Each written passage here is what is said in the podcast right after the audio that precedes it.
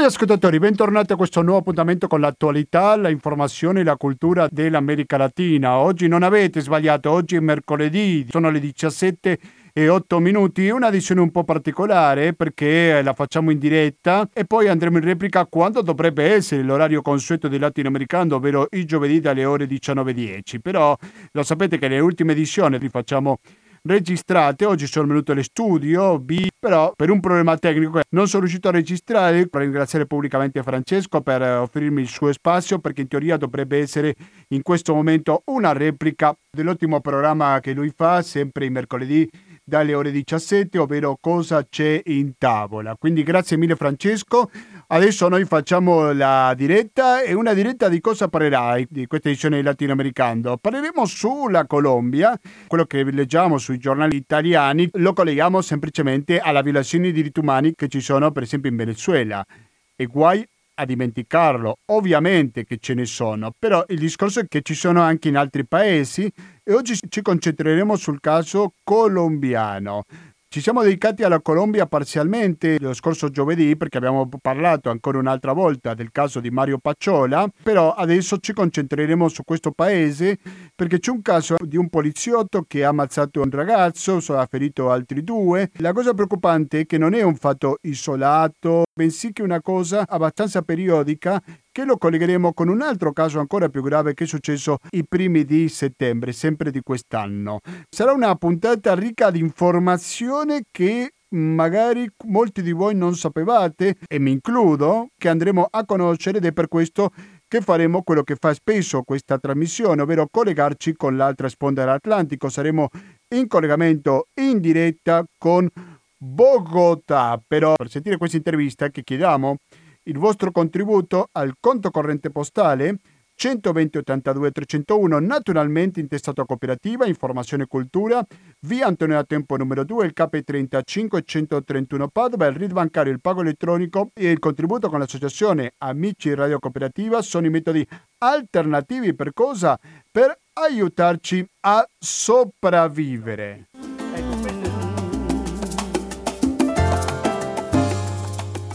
Abbiamo una mail che è latinoamericando gmail.com ancora latinoamericando gmail.com mettete mi piace alla pagina Facebook di Latinoamericando Rimanete all'ascolto di Radio Cooperativa con questa diretta, fra poco torniamo con questo collegamento con la Colombia. No hay amor más grande que este mío.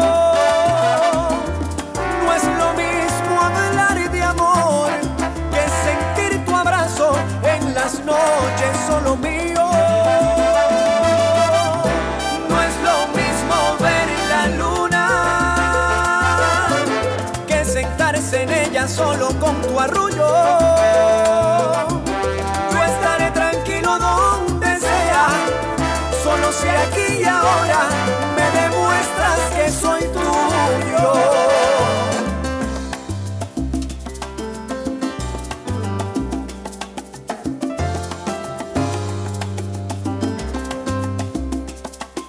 17 e 15 minuti siete all'ascolto di Radio Cooperativa di Latinoamericano, un'edizione un po' speciale eh, perché andremo in replica domani, giovedì 24. Adesso siamo in collegamento con Bogotà e da Bogotà ci risponde Dario Ghilarducci. Dario Ghilarducci, buonasera e ben ritrovato a Radio Cooperativa. Ciao a tutti, un piacere di essere con voi. Grazie, grazie mille per la tua solita disponibilità. Dario Ghilarducci è un docente della Facoltà di Scienze Sociali all'Università di Monterrey. Monterrey stiamo parlando del Messico, però lui si trasferirà soltanto a metà dell'anno prossimo, intanto continua a vivere nel paese che meglio conosce, come lo è la Colombia, per questo è che siamo collegati con questa nazione. C'è stato un caso, Dario, tu magari lo puoi raccontare un po' meglio, di un ragazzo che è stato ucciso da parte della polizia e poi di altri due feriti. Ti chiedo di fare un po' la cronaca, di fare un, giornalista. Cos'è che è successo pochi giorni fa, Dario? Allora, da quello che, che, ne sappiamo, da quello che si è potuto capire, sembra, sembra perché comunque le notizie non sono, non sono molto chiare, non sono molto certe, a seconda se ascoltiamo quello che dicono le persone della comunità dove è accaduto l'evento o la Polizia Nazionale e quindi anche le notizie ufficiali. Sembra che in questa zona, che è una parte del quartiere Usaquén, che è un quartiere ubicato nel nord della città di Bogotà, in una zona anche relativamente ricca, che però in realtà all'interno di questo stesso quartiere ci sono tante dimensioni e tanti, ta- tanta stratificazione sociale diversa. Sembra che la polizia stesse portando avanti un'operazione contro eh, dei trasporti abusivi, perché qua a Bogotà esiste anche ovviamente questa forma di trasporto di piccoli autobus eh, che evidentemente non potrebbero eh, legalmente esercitare la funzione di trasporto pubblico, però lo fanno, considerando anche la situazione delirante del traffico di questa grandissima capitale e quindi chiaramente eh, ci si organizza come si può e molto spesso le persone si inventano anche queste eh, forme di trasporto. Quindi sembra che la polizia volesse portare avanti questa, questa operazione nei confronti di uno di questi mezzi di trasporto, eh, non so se fermandolo, sequestrandolo, non sono eh, esattamente chiari gli eventi. la polizia dichiara che eh, persona, le persone alla guida di questa busetta, come la chiamano qui, un piccolo bus, sono dei, dei van, dei minivan, eh, ha cercato di investire eh, dei poliziotti, quindi la polizia avrebbe aperto il fuoco, uccidendo per l'appunto un giovane e ferendone altri tre. Questa è un po' eh, la notizia, eh, diciamo così, come eh, l'abbiamo ricevuta e come l'abbiamo letta nelle, nel, sulla stampa nazionale. Quello che vorrei concentrare sul contesto sì. in cui avviene certo, questa violenza. Certo. Certo, certo, certo, certo, giustamente, giustamente. Io mi sono, mi sono limitato solamente alla notizia nel senso no, eh, diretto del termine. Prima di tutto bisogna Sapete partire dalla cronaca, giustamente, no? sì, Dopo vengono sì, l'interpretazione. Eh. Eh sì, prego sa- sappiamo bene e sapete bene, perché ormai siamo in comunicazione da un po' di tempo, che da settembre insomma, eh, ci sono state delle condizioni di una grande turbolenza intorno a quello che è l'operato della Polizia Nazionale. No? C'è stato questo omicidio che è passato eh, online perché è stato ripreso di questo avvocato che è stato eh, praticamente malmenato in maniera tremenda e ha ricevuto molte scariche di taser da parte dei poliziotti, poi è stato portato in un CAI, un CAI è un centro di attenzione immediata che è una stazione di polizia e da questo CAI poi è stato stato trasportato già praticamente in fin di vita verso, verso l'ospedale dove poi è morto in seguito ai maltrattamenti. Dopo, dopo questo ci sono stati dei giorni di riot molti, molto forti nella città, soprattutto protagonizzati da giovani e studenti, eh, con l'attacco a moltissime stazioni di polizia che hanno prodotto in un primo momento si pensava eh, un totale di altri 13 morti tra i manifestanti, a mano nella maggior parte dei casi delle forze dell'ordine che hanno aperto ripetutamente il fuoco. Quindi siamo in una situazione dove abbiamo eh, questa Polizia Nazionale, che è una Polizia Nazionale violentissima, eh, brutale, e non è assolutamente una novità in Colombia. Ecco, io su questo, mm, su questo sì vi offro un minimo di analisi di contesto che forse può aiutare, appoggiandomi anche sulle parole di un amico e collega che è un professore colombiano qua dell'Università Javeriana, eh, che è l'Università dei Gesuiti, che ha rilasciato un'intervista alla televisione molto interessante. Perché? Che si chiama Luis Felipe Vega, ve lo nomino così se ve lo volete cercare online potete trovare quello che lui ha detto in spagnolo. Ripetiamo il suo nome, Luis Felipe Vega. Okay. Vega, Luis Felipe Vega Diaz è il nome completo, okay. Luis Felipe Vega lo trovate. È un professore, un politologo che lavora da più di vent'anni presso l'Università Javeriana la facoltà di scienze politiche e relazioni internazionali. Che cosa è successo? È successo che se- a seguito di questi eventi tragici e tremendi, ehm, la, una delle corti, la Corte Suprema ha eh, ingiunto allo Stato, ha, ha, praticamente fatto una risoluzione, un decreto ingiuntivo che dovrebbe avere valore di legge immediato, chiedendo allo Stato colombiano immediatamente di portare avanti una riforma della polizia. Perché? Qual è il punto fondamentale? Il punto fondamentale è che la polizia colombiana, come ben sottolinea il mio amico e collega Felipe, è, una polizia che è stata addestrata, preparata e formata secondo eh, gli schemi del nemico interno e quindi della sicurezza nazionale, che ci riportano alle antiche culture, all'antica formazione eh, dei militari, delle polizie del Cile di Pinochet e dell'Argentina dei, dei colonnelli. Quindi è una polizia che è abituata a fare operazioni di controinsurgenza. La polizia colombiana è una polizia che è un attore attivo nel conflitto armato interno. Quindi è un attore di guerra, non è polizia, non è un corpo civile, non è un corpo civile. Ora sappiamo bene che ci sono grandi teorici che già da qualche anno dicono che ormai la dimensione tra il civile e il militare sta sparendo sempre di più. Ecco, qua in Colombia questa è una realtà da sempre. E quindi questa alta corte, questa Corte Suprema, ha ingiunto allo Stato colombiano ha detto, beh, dovete riformare la polizia.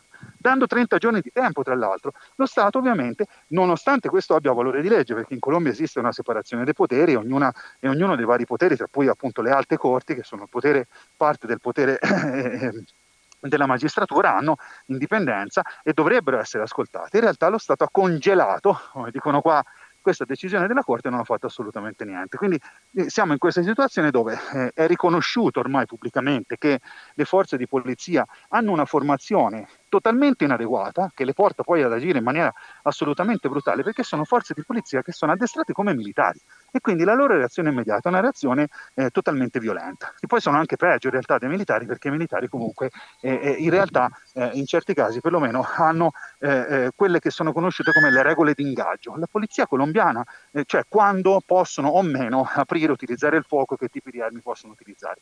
La polizia colombiana poi tra l'altro per lo più è composta dagli strati sociali, come spesso accade in tante parti del mondo, più bassi e più deboli, ai quali viene data una formazione molto molto basica, quindi non vengono nemmeno istruiti e formati nella maniera adeguata e quando si trovano poi in condizioni eh, diciamo relativamente complesse non hanno nessun problema a ricorrere immediatamente alla violenza, alla brutalità diretta proprio come nel caso eh, di quello che è successo con questo ragazzo, immagino, di questo bus. Voglio dire, immagino che ci siano molte forme eh, di poter eh, eh, eh, portare avanti un'operazione, un'operazione poi di questo tipo, non stavano facendo un'operazione contro dei trafficanti di armi o dei grandi trafficanti di droga, si parla di piccolo trasporto illegale all'interno di una città che appunto tra l'altro ha bisogno di forme di trasporto. Quindi mi sembra come sempre totalmente, assolutamente sproporzionato eh, l'uso della forza da parte degli agenti di polizia. Quindi ecco, questo è il clima all'interno del quale questo tipo di notizie eh, si innestano. Notizie che poi tra l'altro continuano a piovere sulla polizia eh, in maniera eh, tremenda perché la polizia continua a essere colpita da uno scandalo dopo l'altro. È giusto, non so se di ieri o dell'altro ieri, scusate, ora non mi ricordo nel dettaglio, l'arresto del fratello dell'ex comandante generale della polizia colombiana che era il, il, il comandante Palomino. Il fratello è stato arrestato perché risulta che era parte di una rete di delinquenti che si dedicavano a eh, vendere proprietà che non, non, appartenevano loro. Esiste eh, anche questa forma di delinquenziale in Colombia dove praticamente qualcuno beh, eh, ci ricorda i vecchi film italiani, no? gli italiani che vendevano il Colosseo e gli americani che venivano in vacanza. Ecco, qua non vendono il Colosseo ma magari vendono una casa vuota o un, un terreno vuoto a qualcun altro pur non avendone la proprietà e sulla base di tutto questo chiaramente si sono strutturate delle reti criminali e legali. Una di queste grosse reti criminali che è caduta era proprio eh, uno dei suoi integranti fondamentali, suoi membri fondamentali era il fratello dell'ex comandante in capo della polizia. Quindi ora può, può darsi, sono familiari, però insomma diciamo che la cosa perlomeno eh, fa eh, alzare più di un sospetto, oltre al fatto che il comandante Palomino già a suo tempo era stato protagonista di altri grandissimi scandali, di quella che era conosciuta come la Compagnia dell'Anello, no? poi in Colombia ci sono sempre tutti questi nomi, la Compagnia dell'Anello era una rete di prostituzione interna alla Polizia Nazionale dove praticamente venivano offerti eh, servizi sessuali a persone di alto rango, tra cui politici, senatori, eh, congressisti, alti industriali, utilizzando reclute della polizia, sia uomini che donne. Questa, queste, sono, queste, sono, le meraviglie eh, eh che, eh, di cui possiamo parlare, che sì. sono, sono, venute alla luce pubblica. Sì, un autentico scandalo. Prego. Siete all'ascolto di Radio Cooperativa in un'edizione speciale al posto di Cosa c'è in tavola, al posto di Francesco, al quale ringraziamo ancora moltissimo per la sua disponibilità come anche il nostro ospite. Ecco, adesso cosa facciamo? Sentiamo proprio un audio che è uscito da questo omicidio. E si vede un ragazzo che lo stanno prendendo per terra.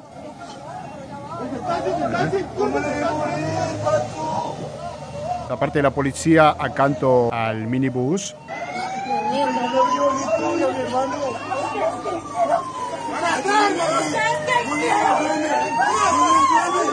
¡Ay!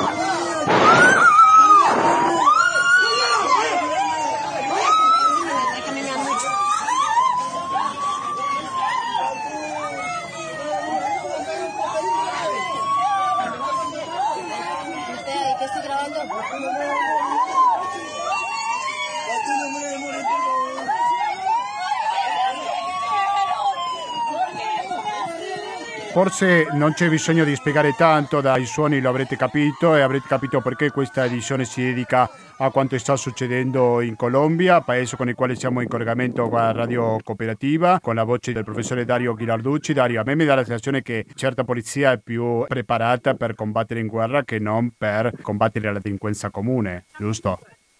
Eh, assolutamente sì, guardate, io vorrei segnalarvi anche un altro evento che è accaduto, vi ricordate, prima vi ho detto, si pensava che ci fossero stati un totale di 13 morti in più no? eh, durante queste manifestazioni di settembre, in realtà a questi 13 ne dovremo aggiungere altri 9 per un evento al, del quale siamo venuti a conoscenza in Colombia solo due mesi dopo grazie alla denuncia di un consigliere comunale eh, del partito della, dell'attuale sindaca dell'Alleanza Verde.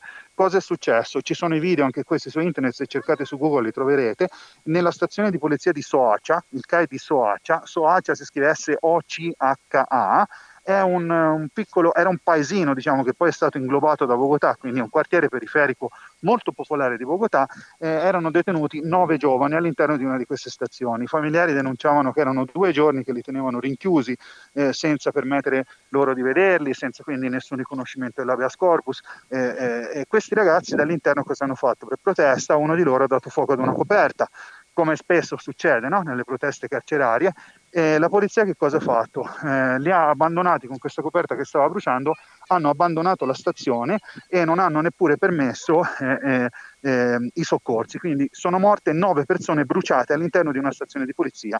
Eh, questo è assolutamente. Sì, questo è un dato ancora più grave. Noi siamo partiti con sì. l'ultimo, quello di pochi giorni fa, soltanto perché è il più recente, però questo che è successo il 4 settembre, come ripeto questa località Soacia, non so se sono andati la ricerca avanti, cosa si è saputo in più nelle ultime settimane. Non, io non so, non so, cosa stia succedendo perché ah, poi tra l'altro appunto è stato tenuto basso, è stato occultato per due mesi fino a che c'è stata questa, questa interpellanza, questo, questa eh, eh, eh, interrogazione da parte di questo congressista perché ha ricevuto le lamentele dei familiari che sono stati eh, eh, persistentemente minacciati reiteratamente nel corso di questi due mesi. Ovviamente non solo gli hanno ucciso i figli, poi tra l'altro ci sono i video dove si vedono le persone del quartiere che cercano di buttare secchi d'acqua dalle finestre dentro la stazione di polizia perché i poliziotti hanno abbandonato la stazione e non hanno permesso neppure di utilizzare degli estintori o qualsiasi altro mezzo per spengere l'incendio. Di ragazzi che, ripeto, erano detenuti senza nessun capo di accusa, cioè non so neppure se ci fosse o non ci fosse un capo di accusa, comunque erano persone che dovevano essere sotto la protezione della Polizia Nazionale, non sotto una condizione di tortura che li ha portati eh, alla morte eh, eh, carbonizzati. Una cosa allucina, finiti in ospedale, uno è morto sul colpo, altri, uno è morto dentro, altri sono morti in seguito alle gravissime questioni riportate. E non so come procede il caso perché in realtà non se n'è più parlato, è sparito eh, not- dalle notizie, come spesso accade. Quindi questo è il caso che appunto non è venuto fuori probabilmente a settembre perché la situazione era in tremenda ebollizione e probabilmente all'interno di questa dimensione di riot e di odio generalizzato nei confronti della polizia questa, questa notizia avrebbe prodotto ancora più disastri, quindi per paura eh, che, succede, che, succedesse qualcosa del genere è stata coperta, il che comunque è eh, indecente e indegno. I familiari chiedono giustizia ma dubito che l'avranno purtroppo come sì, allora, secondo le informazioni che ho davanti, afferma che sono passati due mesi per sapere che la polizia ha lasciato morire nove ragazzi dentro di questo posto, no? Sì. Sì, una stazione, una stazione sì, di sì, polizia, sì, una stazione di polizia dove chiaramente hanno anche delle piccole celle, no, per tenere normalmente in quelle celle vengono fermate le persone eh, che ne so, per problemi mi- minori, no, che magari passano una no- come si diceva una volta una notte in guardina, sì? Questo era. Questo dovrebbe essere, invece questi tenevano eh, eh, queste persone, queste nove persone bloccate, i familiari erano all'esterno, poi i video sono molto forti perché sì, i familiari all'esterno che prima chiedevano di vedere questi ragazzi, i ragazzi li sentono, appunto uno accende questa coperta per protesta, uno dei familiari addirittura una donna, se non sbaglio, dice che eh, la polizia addirittura ha, avrebbe, lanciato, avrebbe buttato altre cose sopra questa coperta incendiata per alimentare il fuoco.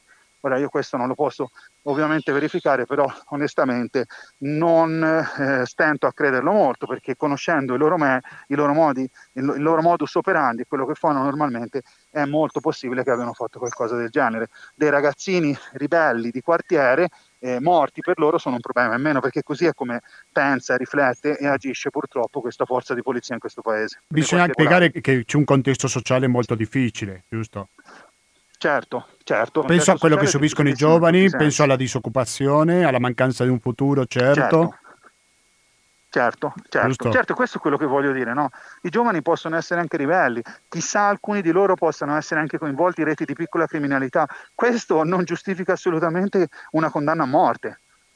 In un paese dove tra l'altro la pena di morte non esiste, in teoria, in teoria non esiste, ma nelle pratiche sì, perché la pena di morte purtroppo viene elargita da questi agenti molto troppo spesso, in maniera eh, assolutamente brutale, come eh, appunto abbiamo visto anche con questo ragazzo che abbiamo sentito eh, de, de, de, del bus di questi giorni, ma queste purtroppo sono pratiche normali da parte della Polizia Nazionale. E, e mio, vi ripeto, perché vi ho citato il mio amico Luis Felipe Vega? Perché dopo aver lasciato questa intervista difendendo eh, eh, la, la, sentenza dell'Alta Corte dicendo che lui l'ha definita una sentenza bonita, cioè una sentenza carina, bella, perché è una sentenza che parla di democrazia, che chiede la democratizzazione delle forze di polizia, che è una cosa che dovrebbe essere minimo diciamo, per un paese che ricordiamo è entrato all'OSCE, all'Organizzazione per la sicurezza e la cooperazione in Europa, no? conosciuto anche come il club dei paesi ricchi che in teoria esige certi standard, il fatto di avere una forza di polizia civile dovrebbe essere il minimo, in realtà non c'è, non è presente, non esiste. Ecco che cosa è successo? Che Felipe nelle ore seguenti ha ricevuto perlomeno 5-6 telefonate di minacce. Questa, questa, è la Colombia, questa è la Colombia, questo è quello che succede tutti i giorni, a casa, sul suo numero, questo, questo è quello che, che, succede, purtroppo. Ma da parte della gente o anche di qualche mezzo di informazione non c'è un rischio di assuefazione? Ma eh, l'assuefazione alla violenza in Colombia è la normalità purtroppo perché sono, sono talmente abituati a, questo, a, questo, a, ricorrere alla violenza quando c'è qualche tipo di problema che purtroppo questo accade regolarmente. Il problema poi è un altro che nelle zone povere, perché vi ripeto questa città è fortemente polarizzata e divisa proprio in zone ricche e in zone povere. Nelle zone ricche si difende la polizia e l'operato della polizia perché sono i garanti dell'ordine costituito, cioè di questo sistema di inequità tremenda che relega una quantità mostruosa della popolazione in condizioni abominevoli e pochissimi eh, eh, in una situazione ricchissima. E nelle zone povere sono odiati e considerati dei banditi, letteralmente letteralmente. Quindi c'è questa polarizzazione fortissima che ovviamente è, è, è, esplosiva. Poi quando succede qualcosa, come è successo il caso di questo avvocato che ha fatto accendere la scintilla, ci sono tre giorni di rivolte e si bruciano più di 40 stazioni di polizia, da, da parte di giovani, no? non di strutture eh, or, del crimine organizzato, delle guerriglie come hanno cercato di vendere. Questi erano giovani semplicemente avvelenati no? eh, dalla, dalla realtà quotidiana che vivono, dalla vessazione permanente che vivono e dall'assenza di un panorama di futuro eh, possibile e credibile. E quindi la situazione chiaramente sì, è molto pesante e molto esplosiva. Sì. Mm, certamente. Allora, siete all'ascolto del latinoamericano, sono le 17.35 minuti, siete all'edizione del 23 e 24 dicembre 2020. Possiamo fare una breve pausa musicale, Dario Ghilarducci? Certo che sì. ok, allora ti ringrazio molto perché dopo questa pausa vorrei pensare un pochino più in positivo. Se dinanzi a questo fatto di violenza, qual è la reazione di parte della politica, ma soprattutto della società civile, perché non c'è niente di rassegnazione su questa situazione così difficile. È una domanda la cui risposta la lasciamo dopo sentire algo che si chiede. Oggi siamo accompagnati dal gruppo colombiano Nietzsche. Rimanete all'ascolto cooperativa, fra poco torniamo con la diretta latinoamericano-gmail.com per comunicarsi con il sottoscritto anche durante la settimana. y no sabes lo que pasa en mi cabeza. Escucha por favor lo que te digo. Yo quiero algo que se quede para siempre, algo que solo se da una vez en la vida Quiero dejar la huella de este amor, amor, amor del bueno. Si me dejas, te lo pido de rodillas. Déjame entrar en tu jardín, dame la llave de tu sol. Quiero mostrarte los colores del amor. Quiero que sientas cómo es llegar al cielo. Si me das eso que anhelo, te lo juro,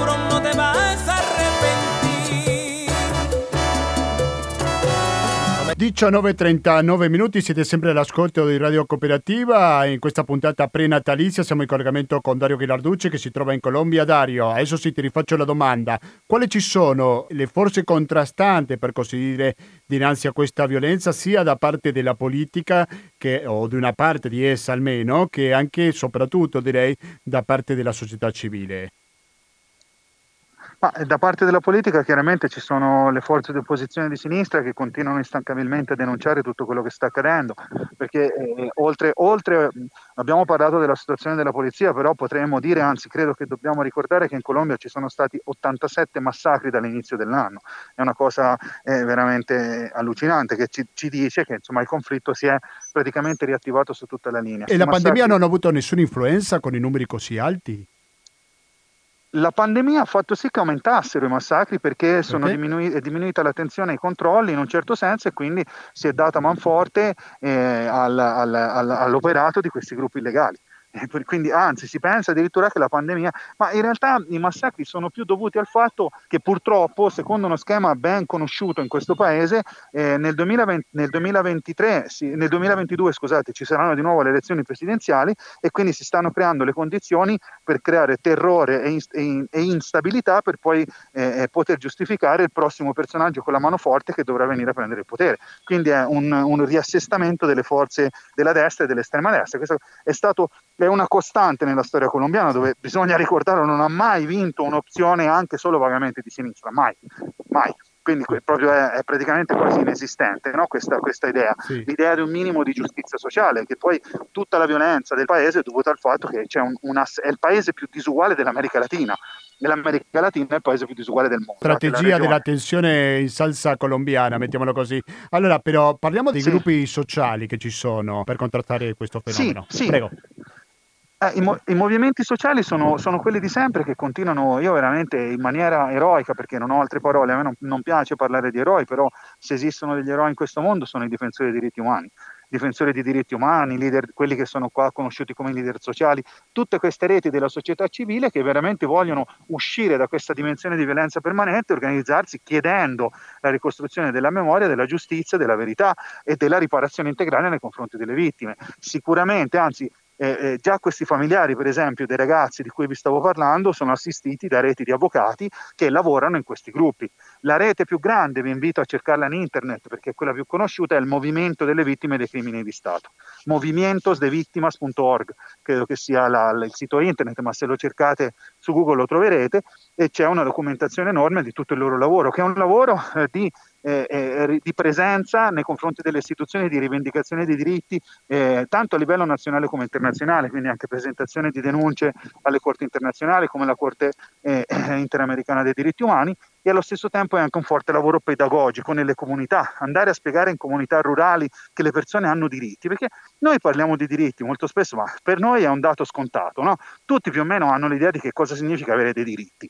Qua non è così automatico, perché comunque eh, ci sono zone appunto del paese che sono molto isolate e, e che quindi non vengono nemmeno raggiunte da quella che è un livello di educazione eh, decente e decorosa. E quindi eh, questo lavoro instancabile, tremendo, che costa, costa molto caro, che significa che costa? Costa in termini di, di, di, di, qualità della vita, perché queste persone vivono costantemente sotto minacce, molti vengono appunto uccisi, perché molti degli obiettivi di questi eh, omicidi eh, politici sono proprio, eh, sono proprio, difensori dei diritti umani o leader sociali. No, eh, ehm, un, un, sacco di questi morti appartengono a ex guerriglieri eh, delle FARC che si sono reinseriti con il processo di pace, ma molti altri appartengono a processi sociali di rivendicazione dei diritti, di difesa anche del territorio, di difesa eh, dei quartieri nelle città, di, di, difesa dell'umanità, direi, e della natura in molti casi, che non sono direttamente riconducibili o collegate a nessuno dei movimenti armati, però sono ancora più pericolosi e più fastidiosi per questo,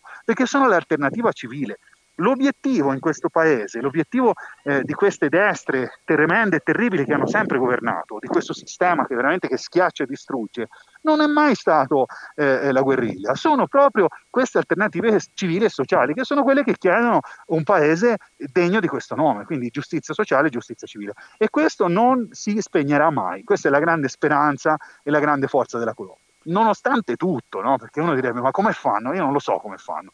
Io li ho conosciuti, ho avuto eh, la grande fortuna un po' di anni fa, parliamo nel 2003, di fare uno stage presso uno di questi gruppi di avvocati, il collettivo di avvocati José Alber Restrepo, che è uno di quelli più famosi e vi posso dire semplicemente che sono degli esseri umani meravigliosi. Non saprei che altro dire e credo che eh, ci dobbiamo anche salutare in queste feste con un messaggio di speranza. Se ce la fanno loro eh, a continuare ad esistere e a continuare ad essere così degni così nobili e così umani, beh, eh, credo che mandano a tutti un grande messaggio. Mentre sentivo te, Dario Ghilarducci, che ci parla in diretta dalla Colombia, visitavo questo sito, confermo che l'indirizzo è movimientodevictimas.org, si chiama Movise, il gruppo. Uh-huh. La prima notizia che trovo sul loro sito è che il governo francese ha consegnato un premio ai diritti umani a questo gruppo. Esatto. sicuramente con un valore maggiore rispetto a quello dato ad Al-Sisi, però beh, questo è un altro discorso. Io sono contento che si continui a parlare. Il caso dei falsi positivi Leggo un altro titolo che dice familiari di vittime dei falsi positivi nel Valle del Cauca presentano informe della Commissione della Verità e l'unità di ricerca. Ecco, questo è successo il 19 dicembre, quattro giorni fa soltanto. Lo falso positivo era questo gruppo di persone che venivano ammazzati e poi venivano conteggiate come se avessero ammazzati a qualche terrorista, ma un fenomeno qualche guerrigliero. che... Qualche guerrigliero, esattamente, grazie sì, cioè, per la correzione. Quindi loro... si continua a parlare anco, sì, sì. ancora oggi, quindi mi fa piacere che non sia un argomento dimenticato, no? Prego. Purtroppo, per due ragioni, pur, ti dico purtroppo, da una parte sarebbe bello che fosse dimenticato perché ci piace, non dimenticato, ricordato nella maniera giusta, ci piacerebbe poter dire che eh, eh, i responsabili sono stati giudicati e sono nelle mani della giustizia, ma purtroppo non è così se non in casi molto rari. E poi in realtà non è un argomento dimenticato perché continua ad esistere, non è finito. Praticamente che cosa fanno? Uccidono, uccidono scusate, delle persone X, molto spesso giovani presi appunto da quartieri popolari e poi li vestono con delle uniformi. Eh, delle divise della guerriglia per dire che hanno ucciso dei guerriglieri in combattimento. Questi sono i falsi positivi. C'è un bel film in italiano, eh, anche in italiano, sottotitolato in italiano, un documentario di un amico anche eh, italiano che ha fatto insieme ad Olman Morris, che è un giornalista colombiano importante, lui si chiama, l'italiano si chiama Simone Bruno, il documentario è proprio Falsos Positivos. Se cercate su internet troverete riferimenti, è un bel lavoro perché è stato il primo, sono stati i primi che hanno fatto un documentario già qualche anno fa. E, sì, il Movise, Movise che l'acronimo per Movimiento de Víctimas de Crímenes de Estado, Movimento delle Vittime dei Crimini di Stato. Una cosa interessante quella che ci racconti, perché io avevo collegato sempre positivi al Plan Colombia, no? per il quale gli Stati Uniti davano soldi alla Colombia secondo a quanti guerriglieri ammazzassero. Adesso che il Plan Colombia non c'è più, il fenomeno tuttavia persiste. Eh, ma ma perché purtroppo io non so se, se, se, è esatto dire che gli Stati Uniti davano soldi, io questo non l'ho mai trovato, però mh, cercherò perché è interessante. Non so se gli Stati Uniti pagassero eh, la Colombia in base a quanti, a quanti guerriglieri uccidevano, però quello che sì so è che è stato stabilito durante il governo di Uribe, quando però presi- ministro della difesa era eh, poi il, il, presidente Santos, quello che dopo è stato il presidente che ha vinto il premio Nobel, e questa eh, costruzione che ha permesso i falsi positivi era una nuova montata tipo eh, il Far West West, dei film che vediamo, no? i film sul Far West, cioè c'erano le taglie eh, praticamente sui guerriglieri, cioè chi uccideva dei guerriglieri riceveva dei, dei, dei buoni, buoni che erano buoni in denaro o eh, benefit eh, di, di, vacanze o di qualsiasi cosa. Quindi, e questo chiaramente ha prodotto che si costruisse questa architettura perversa che eh, gli ordini partivano dall'alto, quindi venivano dai colonnelli o dai generali fino al, eh, al, al militare, diciamo, eh, di, di, troppa rasa, come dicono qui, quindi al militare eh, del, del plotone, eh, perché tutti avevano dei benefit e più in alto stavano più maggiori erano i benefit. Se il generale poteva dire che il suo gruppo, ora non, non, non sono un esperto di, di, di questioni di, di, strutture militari, no? che il suo gruppo, che il suo plotone, che quello che aveva ucciso, che ne so, 300 guerriglieri, chiaramente aveva dei benefit meno, superiori a quelli che ne avevano uccisi 20 o 30. Quindi questa è una struttura perversa costruita sulla base di questa situazione che esiste ancora perché questi benefit, cioè la cosa minima che si sarebbe dovuto fare sarebbe stato perlomeno cambiare questi tipi di, leg- di, leggi che permettevano che tutto ciò accadesse, ma questo non è stato fatto. Quindi si lascia la porta aperta alla ripetizione di questo tipo di eventi, nonostante ormai siano conosciuti, denunciati, riportati da tutti, anche dalle Nazioni Unite. Quindi questa è eh, la situazione purtroppo in Colombia. E allora, su questo c'è ancora chi combatte, giustamente, che sono questi difensori dei diritti umani, le vittime e, e tutti questi gruppi e reti grandissime. Io il Movese l'ho visto nascere letteralmente nel 2002 e nel 2003 da poche decine di organizzazioni e di associazioni, ormai è una rete all'interno della quale partecipano decine di migliaia eh, di familiari di vittime e migliaia di organizzazioni di tutto il paese. Quindi è una grandissima eh, rete che è forte, che continua a lavorare, che continua e lavora su più piani, come dicevo, no? sulla documentazione, sulla formazione e anche sulla rivendicazione giuridica e legale. Siamo alle porte del 2021, stiamo concludendo con quest'anno 2020 marcato naturalmente la pandemia, come accennavamo prima, in caso colombiano. Stiamo parlando di quasi 41 decessi, 41.000 magari 41. 41.000 decessi, e ci sono più di 95.000 casi attivi Ecco, come affronta questa pandemia il governo colombiano? Sto vedendo che uno dei principali paesi, naturalmente quello che marcano distanza in America Latina sono il Brasile con quasi 190.000 decessi e il Messico con 120.000. Però stiamo parlando anche di popolazione molto più numerosa rispetto alla Colombia. Certo. Nel caso colombiano comunque credo che quasi 41.000 morti non sono così pochi. Come sta affrontando il governo di Duque questa situazione, Dario? Ma, malissimo, lo sta affrontando malissimo sia il governo di Duque sia eh, l'alcaldia, quindi la, la, la gestione della, di Bogotà, no? che, è la, che, è la, città più grande, quindi anche la città più interessata, uno dei, focos, dei fuochi diciamo, del virus più, più, forti nel paese. Molto male, intanto i numeri sono numeri, cioè, abbiamo avuto per mesi un numero, nonostante non si prendessero grandi misure di contenimento, un numero costante di morti che rimaneva sempre 380 e 200, che uno non se lo spiega perché com'è possibile. No? Eh, in realtà probabilmente anche i numeri sono, molt, sono ben altri, con tutta probabilità unità. In questi giorni c'è di nuovo una grande preoccupazione rispetto alle unità di terapia intensiva, non so perché eh, improvvisamente si è risvegliata questa grande preoccupazione perché da quello che io so, anche conoscendo persone che lavorano nell'ambito medico, la situazione è sempre la stessa ed è drammatica già da molto tempo.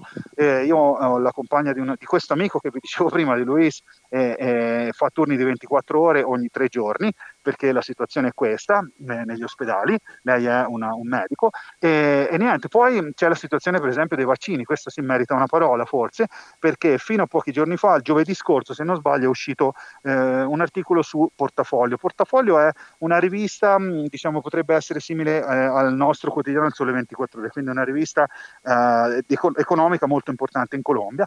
È uscito questo articolo dove, dice, dove eh, riportavano un'altra interrogazione fatta da parte di un congressista intervista al ministro della salute che chiedeva che cosa si stava facendo per, per avere i vaccini, perché insomma è una domanda anche abbastanza interessante, no? visto che tutto il mondo ne parla eh, di qui al prossimo anno. E dalle risposte che sono arrivate praticamente si è capito che non si sta facendo quasi niente, cioè non si è negoziato eh, quasi niente, questi come dati ufficiali. Tre giorni dopo, ehm, due, due o tre giorni fa se non sbaglio, arriva questa notizia eh, dirompente che eh, in Colombia ci arriveranno 20 milioni di vaccini che sono già stati eh, comprati eh, dalla Pfizer e più ne arriveranno altri 20 e saranno gratuiti per tutti. Quindi questo a, a febbraio, quindi immaginate, questa è evidentemente una butata perché eh, chi riesce ad avere i vaccini diciamo già adesso, tra gennaio e febbraio, perché li sta negoziando da 7, 8, 9 mesi con queste grandi case. Ora non voglio entrare nel dettaglio della discussione sui vaccini, che credo che non sia il caso, però insomma per avere i vaccini bisogna averli eh, eh, negoziati con tempo. Quindi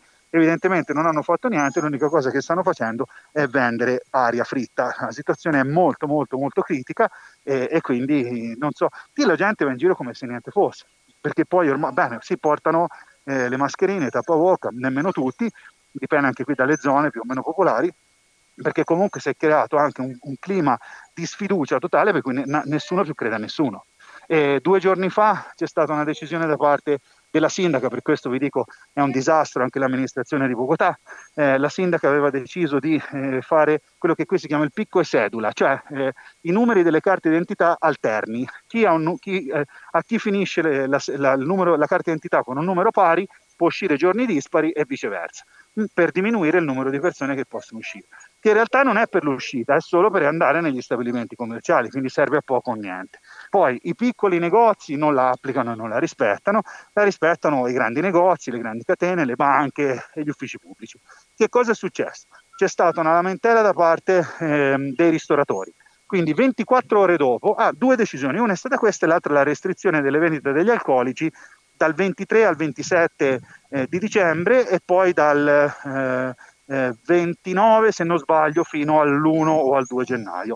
Ecco, mh, 24 ore dopo la sindaca ha cambiato idea eh, ha detto che eh, questa carta, la carta di identità alterna non valeva per i ristoranti, quindi praticamente ha fatto cadere la restrizione e ha cambiato anche le restrizioni per gli alcolici, che in realtà entreranno in vigore eh, dalla mezzanotte del 24 per un giorno o due e poi dalla mezzanotte del 31 per un giorno o due. Onde poi precisare che se uno fa la richiesta cioè fa una, un, un takeaway, chiede, chiama un supermercato e compra un domicilio, gli possono portare tranquillamente tutto l'alcol che vuole a casa. Quindi una situazione ridicola. Un'altra dichiarazione che ha fatto, a un certo punto ci siamo messi a ridere perché a volte non sa neppure come reagire di fronte a certe, a certe uscite.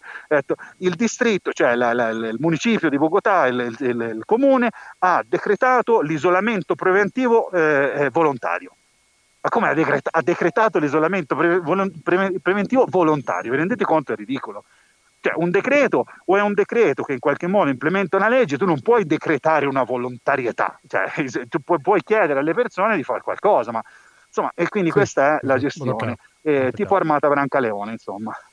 Allora, io ringrazio veramente tanto Dario Ghilarducci, no, programma a registrare questa trasmissione. Guarda, registriamo oggi mercoledì, così va in onda giovedì. Invece l'abbiamo fatto in diretta. Quindi grazie mille, Dario Ghilarducci, docente della Facoltà di Scienze Sociali all'Università di Monterrey in Messico, però che vive e continuerà a vivere per alcuni mesi in più in Colombia. Grazie mille per la tua disponibilità e alla prossima, Dario. Buone feste. Un abbraccio, buone feste a tutti e a tutte. Grazie a voi. Grazie, Ciao. Dario. Eh sì, è arrivato il momento di salutarci perché sono le 17.57 minuti, quindi la facciamo sempre di un'ora, un giorno diverso, un orario diverso, però sempre un'ora, siamo partiti alle 17, quindi è arrivato il momento di salutarci. In questa edizione che vale sia per il 23 che per il 24 dicembre 2020. Se alguna vez Per qualche problema tecnico che abbiamo avuto alle studio B della radio, speriamo che si risolva. Comunque, comunque, se non ci sono cose strane, vi dirò una cosa un po' particolare. Il 31 dicembre, che è giovedì, sono alla diretta. Probabilmente l'ultima trasmissione dell'anno la faremo qua, sempre sulle frequenze di Radio Cooperativa.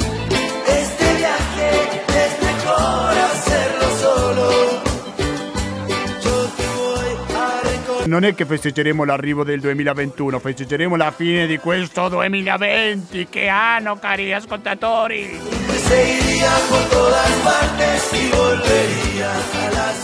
Scriveteci, eh, mi raccomando, vorrei i vostri commenti, positivi o negativi che siano, a latinoamericando-gmail.com ancora, latinoamericando-gmail.com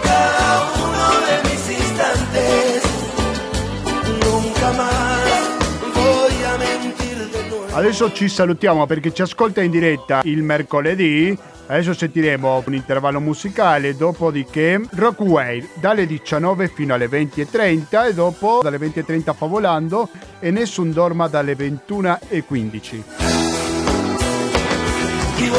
Se invece ci ascoltate in replica domani giovedì 24, ascolterete una replica di Economia e Società dalle 20.20 e dalle 22 internotte. Mi raccomando, contribuite con questa radio al 120 82 301 che è il conto corrente postale, il RID bancario, il pago elettronico e il contributo con l'associazione Amici Radio Cooperativa sono i metodi alternativi per aiutarci a sopravvivere anche in periodi di pandemia, quindi potete contribuire da casa vostra. Auguro a tutti un buon Natale, noi ci risentiamo lunedì prossimo con la rassegna stampa di Radio Cooperativa. Da Gustavo Claros, grazie e alla prossima!